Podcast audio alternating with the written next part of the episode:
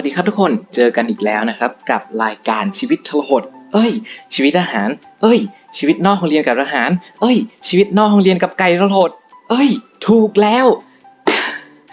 อโอเค เล่นมุกซะเยอะเลย ครับวันนี้ก็มาเจอกับนิกคนเดิมนะฮะโอเค ก็ถ้าผมถามทุกคนนะครับว่า ทุกคนเคยเจอปัญหาเกี่ยวกับการคุมพลหรือเปล่า ก็ต้องเคยเยอะสิครับพี่ ทุกคนก็คงตอบอะไรประมาณนี้ใช่ไหมฮะ ซึ่งอะก็เราก็คงได้ข้อสรุปของคลิปนี้เป็นที่เรียบร้อยแล้วใช่ไหมฮะว่า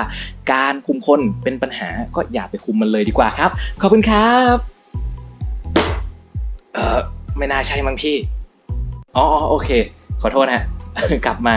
เปิดคลิปใหม่กันดีกว่านะครับ อ่า ก็คือในวันนี้นะฮะเหตุผลที่ผมทำคลิปนี้ขึ้นมาเนี่ยเนื่องจากว่าจริงๆ แล้วผมก็มีประสบการณ์ลีดเดอร์ระดับหนึ่ง แล้วก็มีคนที่มาถามผมว่าคือทั้งเพื่อนแล้วก็รุ่นน้องเนี่ยมาถามผมเกี่ยวกับปัญหาการหลีดคนต่างๆ หรือการเป็นหัวหน้างาน ซึ่งหลาย ๆ ครั้งเขาก็ไม่เคยรู้สิ่งเหล่านี้มาก่อน ซึ่งผมก็สามารถสรุปปัญหาต่างๆ เป็นแบบ general case เป็น in common ที่มันเจอคล้ายๆกัน แล้วก็เดี๋ยวมาเล่าให้ทุกคนในนี้ฟังนะฮะ ก็สำหรับช่วงแรกเนี่ยผมคงจะเริ่มจากการ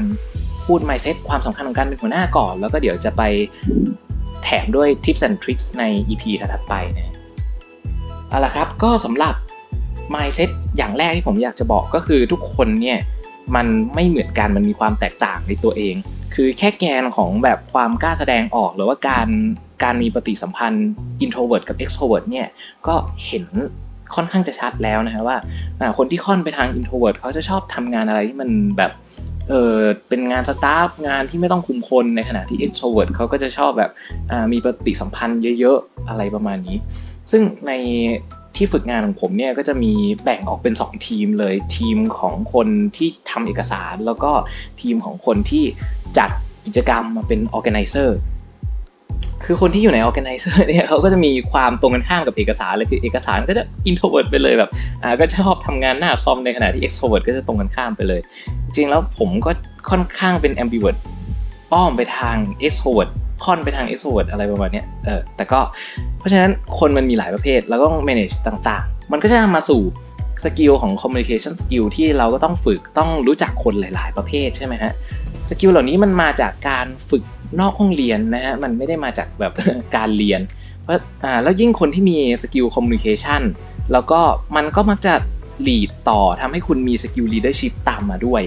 อ่าแต่ก็ต้องมีแบบพวก skill การเข้าอกเข้าใจคนพอสมควรนะฮะถึงจะ lead คนได้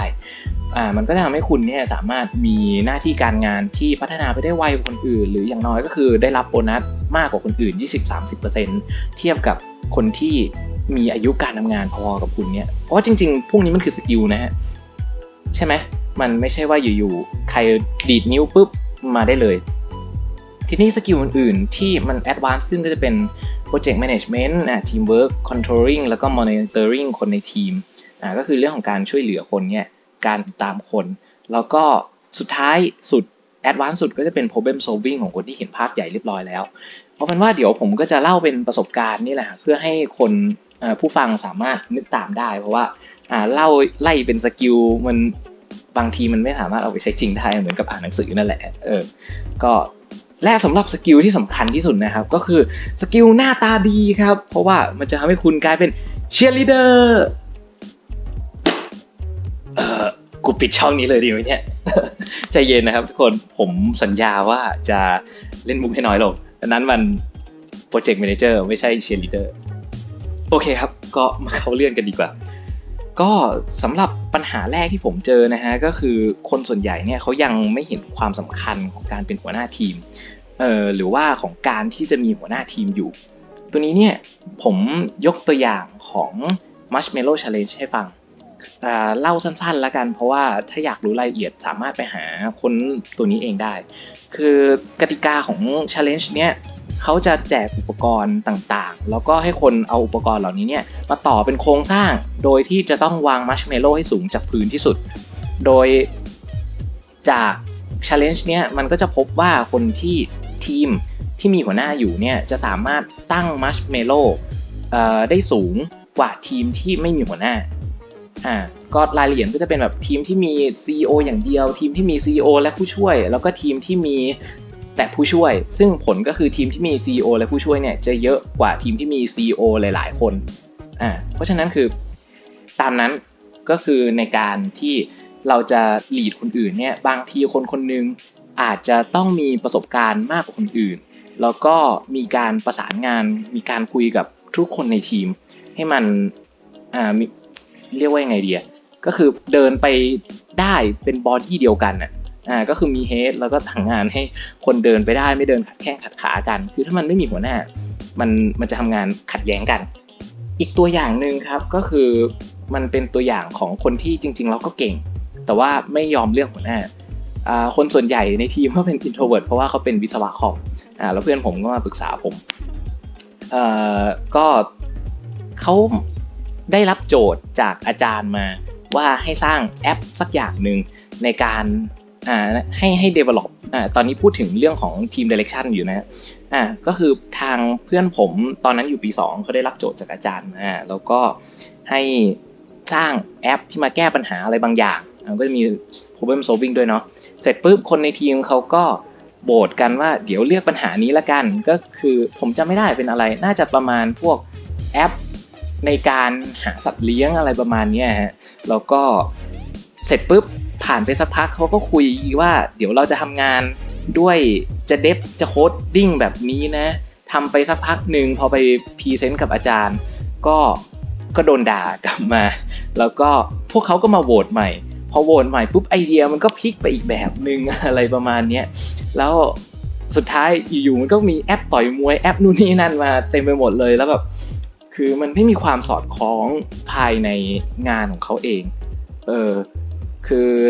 คนแรกเสนอแบบนี้คนที่สองเสนออีกแบบหนึ่งมาโบดแต่ละครั้งมันก็พลิกไปพลิกมา เพราะฉะนั้น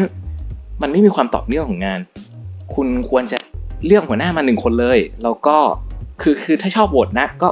โหวตหัวหน้ามาคนเดียว แล้วหลังจากนั้นหัวหน้าจะเป็นคนตัดสินใจ final decision เสมอ อันนี้คือวิธีที่ผมใช้ และด้วยวิธีเนี้ยไม่ว่า หัวหน้าจะเก่งหรือไม่เก่งยังไง ยังไงงานมันจะดีกว่าทีมที่ไม่มีหัวหน้าเสมอจาก Marshmallow Challenge แล้วก็ประสบการณ์ของผมเองอ่าสรุปหลักๆ อันนี้ก็เป็น mindset ที่ผมอยากจะให้ทุกคนรู้ ทีนี้เหตุผลต่อมาก็คือมันก็จะนำไปสู่คนที่แบบกลัวว่าถ้าเลือกหัวหน้ามาแล้วเลือกหัวหน้าผิด เช่น หัวหน้าไม่ฟังคน คือจริง ๆ ทุกคนมันมีอีโก้ครับ คือคนที่เพิ่ง เพิ่งลีดใหม่ๆ แล้วก็ไม่เคยแบบทำทีมล้มไม่เคยเฟลเนี่ยอีโก้มันจะสูงสูงปี๊ดเลยจนแทบไม่ฟังคน ซึ่งถ้าเจอคนแบบนี้จริง ๆ เราก็คงจะต้องเปลี่ยน แล้วถามว่าเปลี่ยนเราใช้วิธีการอะไรรัฐประหารเลยเออพี่ผมปิดคลิปนี้แล้วนะถ้ายังเล่นมุกอย่างนี้อ๋อโอเคขอโทษครับ เดี๋ยวผมจะ อันนี้เป็นมุกสุดท้ายของคลิปแล้วแหละโอเคครับกลับมาทางเนื้อหาของเรา ก็คือ ถ้าเราเจอหัวหน้า